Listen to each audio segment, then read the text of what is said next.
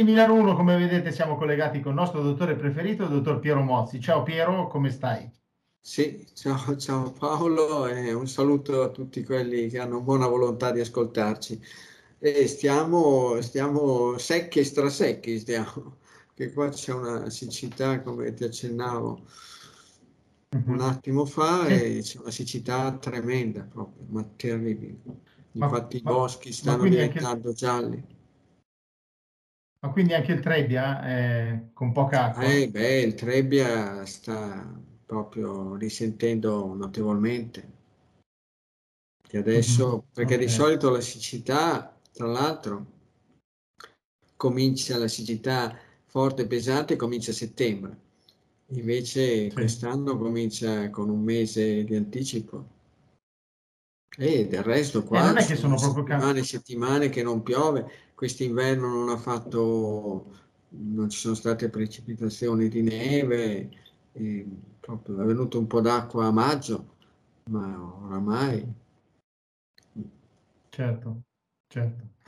Va bene, allora ricordiamo i modi per eh, mettersi in contatto con noi, 342 397 2391, il nostro numero WhatsApp per interagire durante le nostre trasmissioni, oppure info chiocciola dottor Mozzi è la mail direttamente per scrivere al dottor Mozzi. Eh, noi partiamo questa puntata del 15 di agosto facendo un saluto, un saluto al professor Francesco Alberoni 90, che aveva 93, 93 anni e ci ha lasciato, è stato presidente del CDA della RAI, è stato rettore dell'Università di Trento, dello IUM di Milano, ma soprattutto è stato un nostro amico. Io ho fatto un po' di trasmissioni con lui, abbiamo fatto una trasmissione anche insieme a te Piero, eh, a sì, casa sua. Sì, sì sì. Eh, e quindi lo salutiamo e salutiamo anche Cristina Cattaneo a cui vanno le nostre condoglianze, giusto? Sì, certamente è un caro ricordo, è stata una bellissima, una bellissima giornata quando ci siamo trovati nella sua casa a Milano e, e insomma succede. C'è da dire che insomma aveva già un discreto numero di anni, però sai, era quando ci eravamo visti era valido e, e più che a posto, insomma. Certo, fatto anche una bella certo. discussione. Sì. E spiace comunque. Va bene, certo. cose che succedono. Va bene, va bene, dai. Senti, noi invece andiamo avanti con la nostra puntata di oggi. E le dediche, le dediche, una la maglietta ce l'ho io, ce l'hai te, quindi Assange, sì, continuiamo. Le dediche sono in primis quello per Julian Assange, ormai le parole si sprecano, qua non si sente niente, nessuno dice niente, nessuno proprio mette, tira fuori ecco, questo problema. Non, tutti quanti a eh, stracciarsi le vesti quando ci sono in ballo dissidenti russi e via dicendo, quando c'è questo che non è dissidente per niente, ha solamente avuto il torto e che ha commesso il crimine di rendere pubblici dei crimini contro crimini di guerra, crimini contro l'umanità, però che sono stati messi in atto dai cosiddetti paesi democratici, ossia gli eredi dello zio Sam, ecco, Gran Bretagna, Unione Europea, queste persone, sai, questi stati, questi governi si definiscono democratici, non, non è pensabile che saltino fuori dei crimini tremendi, terrificanti che hanno messo in pratica. Non, non bisogna farlo certo. sapere. Certo. E quindi certo. il povero Julian Assange è lì a marcire, a marcire in un carcere di massima sicurezza in Gran Bretagna,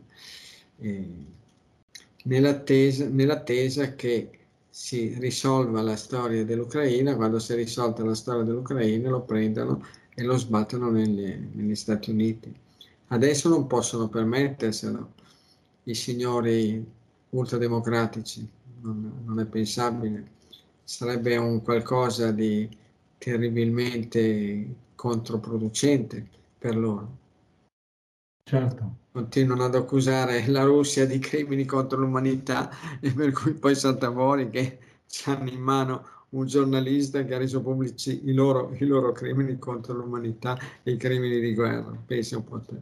Ma è la fogna, la fogna dei mezzi di informazione nazional popolari, è questa la cosa, la cosa che mi fa rabbrividire proprio. Gente che fa schifo, proprio, gente che fa schifo, gente che proprio, gente prezzolata, gente venduta, gente senza coscienza senza spirito di indipendenza, niente. Altro che schiena dritta, questi qua ah, sono, sono gobbi, extragobbi. Ecco. Sì, sì, sì, certo. Senti, invece eh, la, seconda la, dedica, la seconda dedica ecco, al popolo palestinese e alla Palestina che deve costantemente subire, subire l'occupazione e la da parte dello Stato nazifascista di Israele che si può permettere qualsiasi nefandezza. Per loro tutto è lecito. Sono i signori della Shoah e quindi con la Shoah eh, tutto è lecito, tutto è possibile.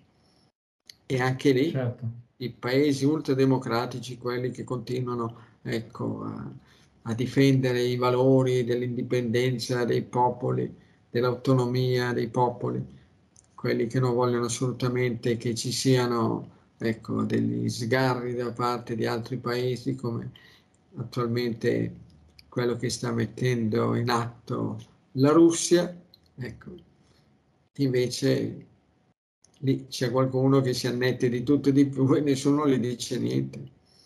Nessuno, nessunissimo.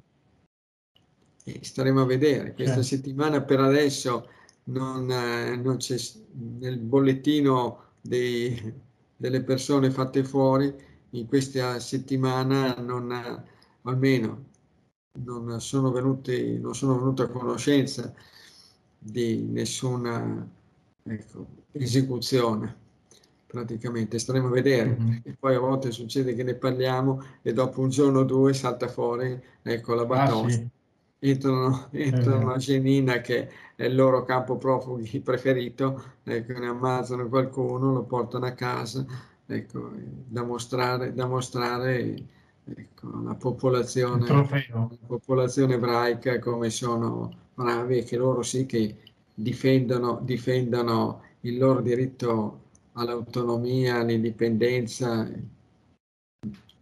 Va bene. Mm-hmm. La terza dedica invece al bombardamento della città di Frosinone. Frosinone, il bombardamento avvenne, ce ne furono diversi a dire il vero, ne subì, ne subì addirittura proprio una, una cinquantina, 56 Frosinone, 56 bombardamenti. Quello di cui parliamo avvenne l'11 settembre, penso che data? L'11 settembre, no? Ecco, dalle torri gemelle, che, che gemelle non si, non se ne parla tanto della terza, della terza torre. Nessuno, eh, nessuno sì. ne parla, non bisogna parlarne assolutamente, se no magari qualcuno comincia a pensare male. E l'11 settembre, che tra l'altro quest'anno ecco, sarà il cinquantenario dell'avvento di Pinochet col sostegno della CIA degli Stati Uniti d'America, Pinochet il golpe, il golpe in Cile che, che praticamente occupò il Palazzo della Moneda e Salvatore Allende, il legittimo presidente, si sparò per non consegnarsi, per non finire nelle mani di quella bestia feroce e sanguinaria di Pinochet ma quando i colpi di Stato sono favorevoli ai paesi occidentali, allo zio Sam, alla, all'Unione Europea, alla Nato, sono colpi di Stato giusti, corretti, con, con tutti i macelli di questo mondo.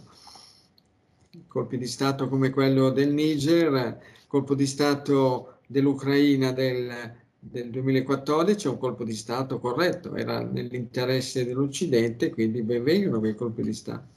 Quando non sono nel, nell'interesse dell'Occidente non sono buoni, non buoni. Quello del Niger no buono, colpo di Stato, no, non va bene. ecco perché vuole scacciare, vuole scacciare la Francia i francesi, che tra l'altro mantengono un contingente di ben 1500 militari sul suolo del, del Niger e non si capisce come mai, forse sarà per garantire la democrazia, che non succedano dei fattacci. E questo bombardamento avvenne di sera alle ore 21 e fu preceduto certamente dalla, dalla sirena d'allarme, ma fu praticamente preceduto dal volo delle cosiddette cicogne.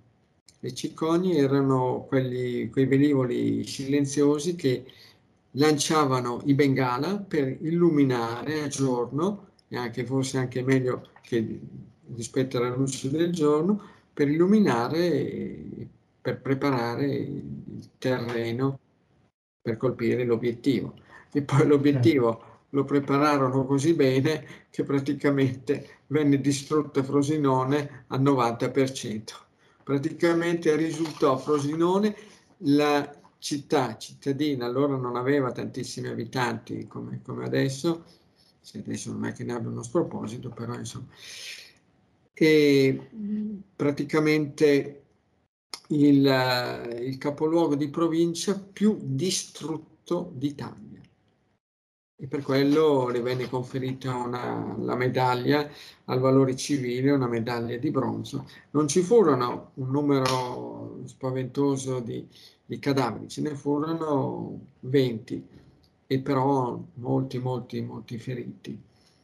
In seguito vennero, avvennero altri bombardamenti praticamente fino al maggio del 44 e venne bombardato in seguito subito dopo l'11, il giorno seguente, venne bombardato l'aeroporto e l'aeroporto sì, che era un obiettivo effettivamente, chiamiamo, che poteva rientrare in un'azione bellica, perché era occupato, era stato occupato dai militari tedeschi, dai militari nazisti e ci furono lì 70 morti. Però invece la distruzione la distruzione di Frosinone praticamente non era un obiettivo bellico, era solamente la strategia che avevano messo in atto, che avevano ideato di seminare il terrore, il panico. Volevano terrorizzare la popolazione italiana. E diversamente dalla Calabria, che la Calabria non li accolse di buon grado, i militari cosiddetti alleati, Invece lì a Frosinone vennero poi accolti a braccia aperte. Poi certo. lì fu una zona che vide tanti, tanti, tanti eventi tremendi, terribili e poi man mano ne parleremo, entreranno nell'elenco, in particolare Cassino. Certo. Certo, anche se mi viene da dire che in guerra proprio non vince nessuno, eh. Anche se poi uno dice, eh, quello ha vinto, quello ha perso, ma in realtà sì, ci vince sono nessuno. i vincitori, che sono quelli che poi raccontano la loro versione ed è la versione poi ufficiale perché la storia la scrivono i vincitori e i vinti devono Mhm. chinare il capo, tacere e accettare tutti i crimini che i cosiddetti vincitori hanno messo in atto. Poi si parla solamente de, è per quello che esistono vincitori e vinti, per quello che poi viene detto, viene raccontato quello che entra a far parte dei libri di storia. Sì, sì, sì, certo. Senti, a proposito di, di Come attualità, che per dire, uno... per il Sud, per il Sud Italia, Sì, l'avventura dell'annessione, ecco, che è stata raccontata dal lato dei vincitori, ossia dal lato del, del regno del, del Piemonte e via dicendo, dei Savoia, ma non combacia tanto con quello che è avvenuto realmente, effettivamente, sulla pelle delle popolazioni del Sud Italia. Però, sai, la vittoria dà la possibilità di eh, scrivere quello che uno ritiene giusto e opportuno che sia scritto e che sia, che sia tramandato nella memoria. certo. Senti, dicevo, non so se hai visto ultimamente i quotidiani, gli ultimi due o tre giorni, si parla di Mancini e della scrittrice la Murgia, quella che è, sì, è morta. Poveraccia. Quindi, poveraccia. Eh, vabbè. Poveraccia proprio, quella lì fa, fa proprio pena.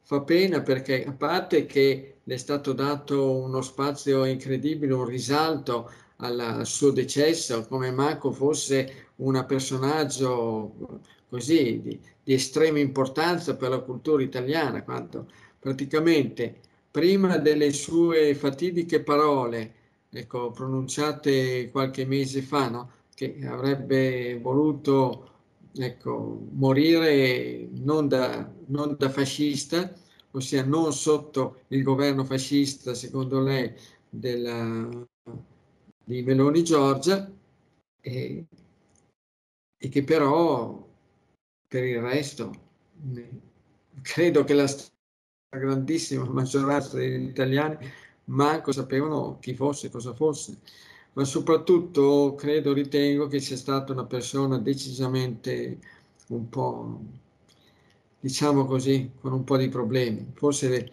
avrebbe fatto meglio invece che pensare così in modo ossessionato al fascismo, sarebbe stato meglio Paolo che guardasse un po' il canale Milano 1 forse le sarebbe servito grandemente. E come? Per la cosa più importante che c'è sempre, ossia la propria vita e la propria salute.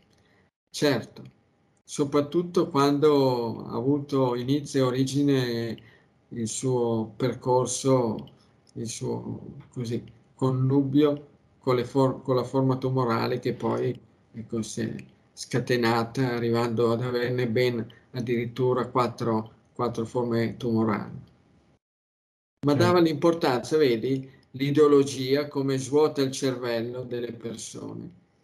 Questa qua ha dato importanza solo ed esclusivamente alla storia del fascismo, era ossessionata proprio dal fascismo. Invece forse sarebbe stato meglio che guardassi Milano 1 e un po' di puntate e magari che facesse, che, face, che magari facesse un fischio e magari qualche dritta. Non è detto che avrebbe ottenuto magari dei cambiamenti, ma ci sarebbe stato forse anche qualche possibilità di potersela cavare, soprattutto certo. se fosse stato preso la forma tumorale all'inizio. Mm-hmm. Certo. Senti, invece ti dicevo di, di calcio, che so che tu sei un appassionato. Ah, appassionato. Man- sì, Mancini, sì. Mancini, Mancini se n'è andato dalla nazionale italiana. Arriva Spalletti. Io non ho mica ancora capito se veramente arriva Spalletti o meno, eh, però. Ma guarda, la cosa, chi lo sa, poi prima o poi saranno gli eventi come evolvono sì, certo. che ci permetteranno di, di dare dei giudizi un po' più fermi, consapevoli e precisi. Però mi è sembrato una cosa un po' da fuori di testa, perché alla vigilia di incontri della nazionale per la qualificazione del campionato europeo non ti dimetti, lo fai molto molto prima. A parte che sarebbe stato giusto e corretto che si dimettesse quando ha fallito ha fallito praticamente la qualificazione per i campionati mondiali. Lì sarebbe stato il momento opportuno. Ma poi sai come le persone a volte hanno delle colle particolari che gli rimane, gli rimane incollato ecco, lo sgabello o il seggiolino oppure restano, restano incollati alla panchina, alla panchina del, quando vanno in campo. Eh, sì, sì. Vabbè, comunque vedremo. Secondo me sì, è stato un grande, grandissimo errore, una grande, grandissima scorrettezza verso la nazionale, verso i calciatori, che, perché tra l'altro Mancini aveva agevolato ecco, la, l'inserimento di tanti, tanti giovani che magari non avrebbero avuto la possibilità di emergere. E comunque vedremo. Certo.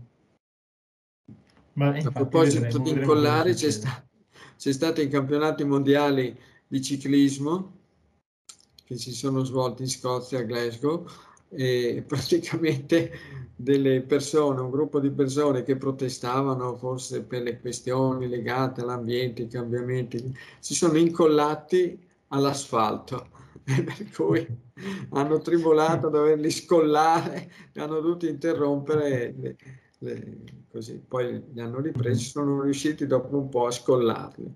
È incredibile, oramai non sanno più come fare. Va bene, dai, qualche domanda da casa che anche questa volta ne sono arrivate tante. C'è scritto Claudia che ha 39 anni, gruppo B da Jesolo e dice dottore, le punture di zanzare, ci sono dei metodi per evitarle o comunque evitare gli spray di cui lei non si fida pienamente? Grazie per la sua risposta.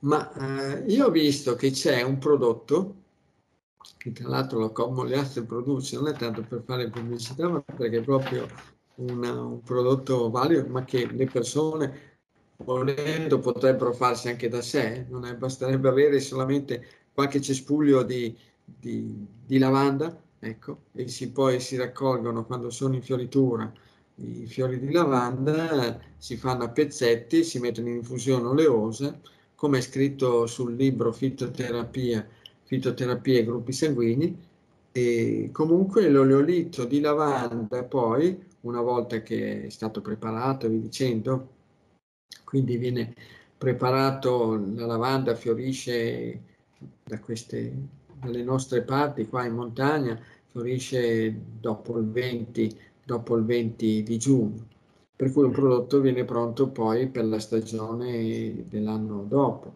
È sempre così. L'anno, quello che fai tipo nel 2023 verrà utilizzato nel 2024. Poi basta un velo, ma proprio poche gocce, che uno se le, se le sparge, se le spalma, proprio in uno strato sottilissimo che quasi eh, non si riesce neanche a capire che uno si è, messo quest'olio qua, sulla cute, soprattutto sulla cute che rimane scoperta, e questo, l'olio di lavanda, è decisamente un ottimo repellente. Mm-hmm. E può servire okay. anche per lenire, per lenire quando una persona è stata colpita, risucchiata un po' dalle, mm. da questi insetti fastidiosi. Qui invece c'è, Però c'è da dire Lorena. questo, che le zanzare, le zanzare autoctone, ecco, le si sente quando arrivano, zzz, si sente il rumore. E sono le zanzare tigre che sono molto più furbe e astute e non riesci a sentirle. E tra l'altro non riesci a beccarle, mentre le altre sono un po' tonte, un po' rallentate, le comuni zanzare, per cui quando ti si attaccano, tac, con una manata le fai secche. Invece le zanzare tigre sono, sono silenti, silenziose e praticamente non riesci a beccarle. Eh. Va bene, allora Lorena, 48 anni, gruppo A. E con le zanzare, con le zanzare adesso tutti i giorni, siccome abbiamo la vasca, dove, la vasca della fontana, che però non butta la, la sorgente della fontana, però abbiamo tirato il tubo del troppo pieno dell'acquedotto e viene giù un filo, un filo proprio, guarda, che praticamente è come se fosse questo Ecco, il flusso d'acqua corrisponde, corrisponde praticamente a questo filo. E comunque la vasca è piena di acqua, ma acqua ferma, stagnante e per le zanzare è una pacchia, ecco, mettere giù le uova e, e poi crescono, crescono le larve e, poi diventano zanzare adulte. E allora adesso il mio divertimento è pescarle e poi così non, non si sviluppano tanto. Mm-hmm. Tutti, i giorni, certo. tutti i giorni, un po' al mattino, un po' alla sera, ecco, faccio fuori quelle 30-40 zanzare che sono lì, larve che si stanno sviluppando, che stanno diventando adulte, che così certo. non, non, riescono, non riescono a, a, svilupparsi più di tanto. Mm-hmm. Ok, allora Lorena che scrive da, Gen- da Genova è un gruppo A, 48 anni, dice volevo dei consigli per il sole, eh, sia al mare che in montagna. Dice, ci sono delle ore o meno da evitare o da stare almeno sotto l'ombrellone? E poi, meglio una crema o qualche protezione eh, fitoterapica? Grazie. E il sole, le persone poi dipende, ci sono, eh, ma ne abbiamo già parlato, il sole è meglio ecco, non mettersi lì nelle ore più calde, tipo dalle, mm-hmm. da mezzogiorno fino alle 3, 3 e mezzo, 4, ecco, fermi immobili sotto il sole. E soprattutto far sì che gradualmente ci sia una bella coloratura della cute in modo da evitare, da evitare di, di beccarsi una strinata che poi uno diventa rosso come, come un peperone. Comunque gli orari, se poi uno dipende dove lo prende il sole, se uno ha la possibilità eh, che sia al, al, mare, al lago, a un fiume, ecco, ci si bagna, poi ci si scalda, ci si ribagna eh, e poi ci si muove, ci si sposta, ma soprattutto i primi giorni c'è da stare attenti insomma, a, una, così, a un'esposizione prolungata e, e con una durata eccessiva. Mm-hmm. Poi quando uno, quando uno si è abbronzato non ci sono più problemi. E poi certo. certo, i due oli che io consiglio grandemente, che poi tutti quanti se, li possono produrre, quello per prevenire le scottature che è a base di elicrisio l'oleolito di elicrisi. Sì, è proprio un prodotto, una pianta valida, validissima, elicriso, che lo si mette prima di esporsi al sole. E poi c'è l'iperico che va bene anche per le, le scottature, quelle che, che, uno praticamente non se ne non ci ha fatto tanto ben caso, si è esposto in modo prolungato ed è, si è beccata una, un arrossamento non da poco. E lì, in quei casi, sì. quindi, oleolito di elicriso prima di esporsi al sole e oleolito di iperico quando uno poi si è esposto alla sera, quando rientra. Prima del sole l'olio di elicriso, dopo il sole l'olio di iperico. Mm-hmm. Ok. E tra l'altro Quindi sono ci... semplici da fare proprio l'olio, l'olio di perico, poi li, mettere la lavanda uno la deve coltivare, l'elicriso cresce, l'elicriso cresce ecco, spontaneo in determinate zone. Qui da noi ci sono certe aree, aree sassose dove ci sono così pietre, quelle pietre eh, colore scuro, color nero, e lì proprio è l'habitat eh, eccezionale per, per l'elicriso, mentre l'iperico, l'iperico cresce praticamente dappertutto e che vanno fatti quando è la loro stagione, quando sono in fiore e certo, soprattutto certo. quando c'è caldo. Il peco, il cosiddetto erba di San Giovanni, fiorisce, fiorisce attorno alla metà di giugno, a volte anche prima, mm-hmm. adesso sta anticipando. Si raccolgono le sommità, si tritano, si mettono in infusione oleosa, ma appunto le dritte, fitoterapia ai gruppi sanguigni e le, e le persone hanno la possibilità di, farmi, di farsi una loro farmacia proprio, farmacia naturale. domestica naturale. Ascolta Piero, c'è scritto la signora Tania da Palermo, che è gruppo A, 68 anni, è alta 1,52 m e pesa 47 kg e dice non riesco a seguire l'alimentazione del dottore perché la inizio ma mi spavento, perdo subito tanti chili e io ho paura di diventare anoressica visto che sono 47 kg. Cosa posso fare? Ma non ci dice che altezza ha? 1,52 m. Ah, 1,52 m, 47 è perfetta. Cosa vuole di più dalla vita? Eh, vuole, qualche, vuole qualche chilo in più, ne vuole togliere qualcos'altro, ma mi sembra 1,52, 47 kg, va bene, non ci sono dei grossi problemi. Va bene.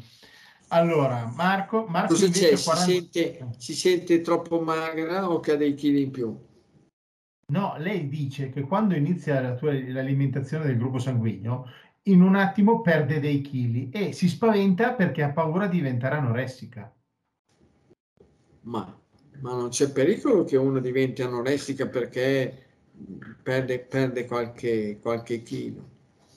A parte il fatto che poi se ci mette un po' di impegno, lo sa, ne abbiamo già detto, ne abbiamo già parlato più volte, come fare, perché poi bisogna tenersi un po' allenati, in forma. Gruppo A, ecco, che faccia un'attività fisica adatta. Quanti anni ha la signora? La signora ha 68 anni, Mm, 6-8.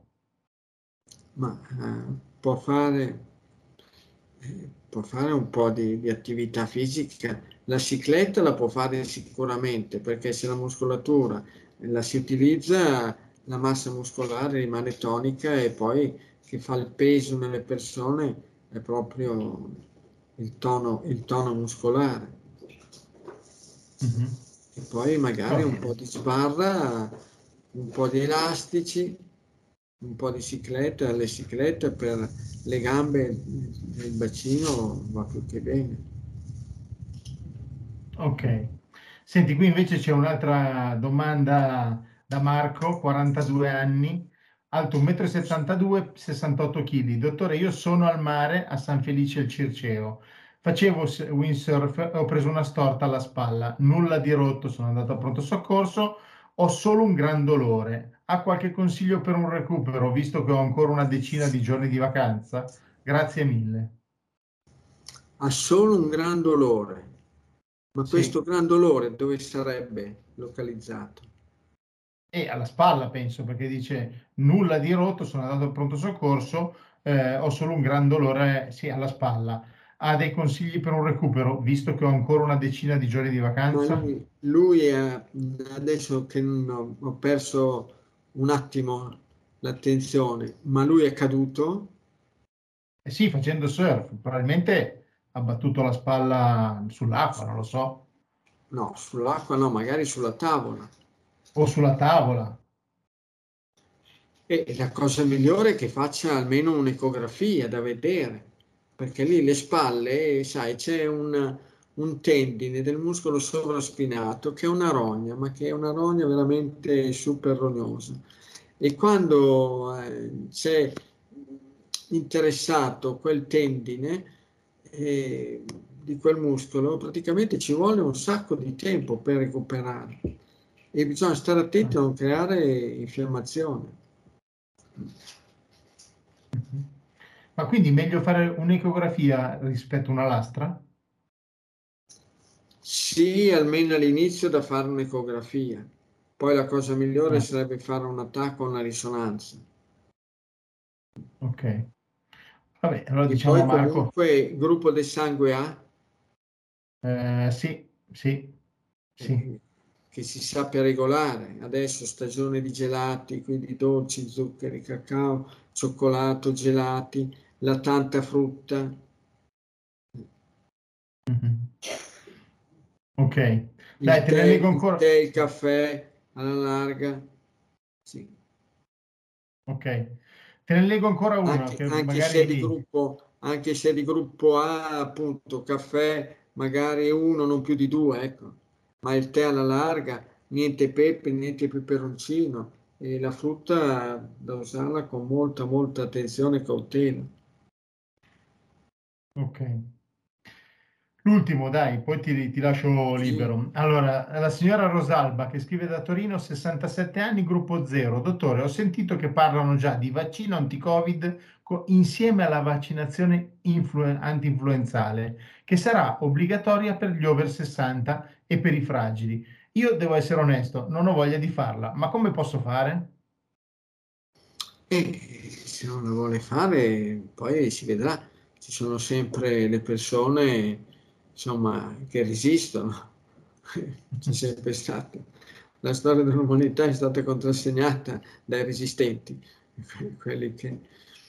Ma mm-hmm. insomma, secondo me con un'alimentazione corretta riesce a tenere a bada per bene, per filo e per segno, eventuali forme così determinati da, da virus eh, e via dicendo.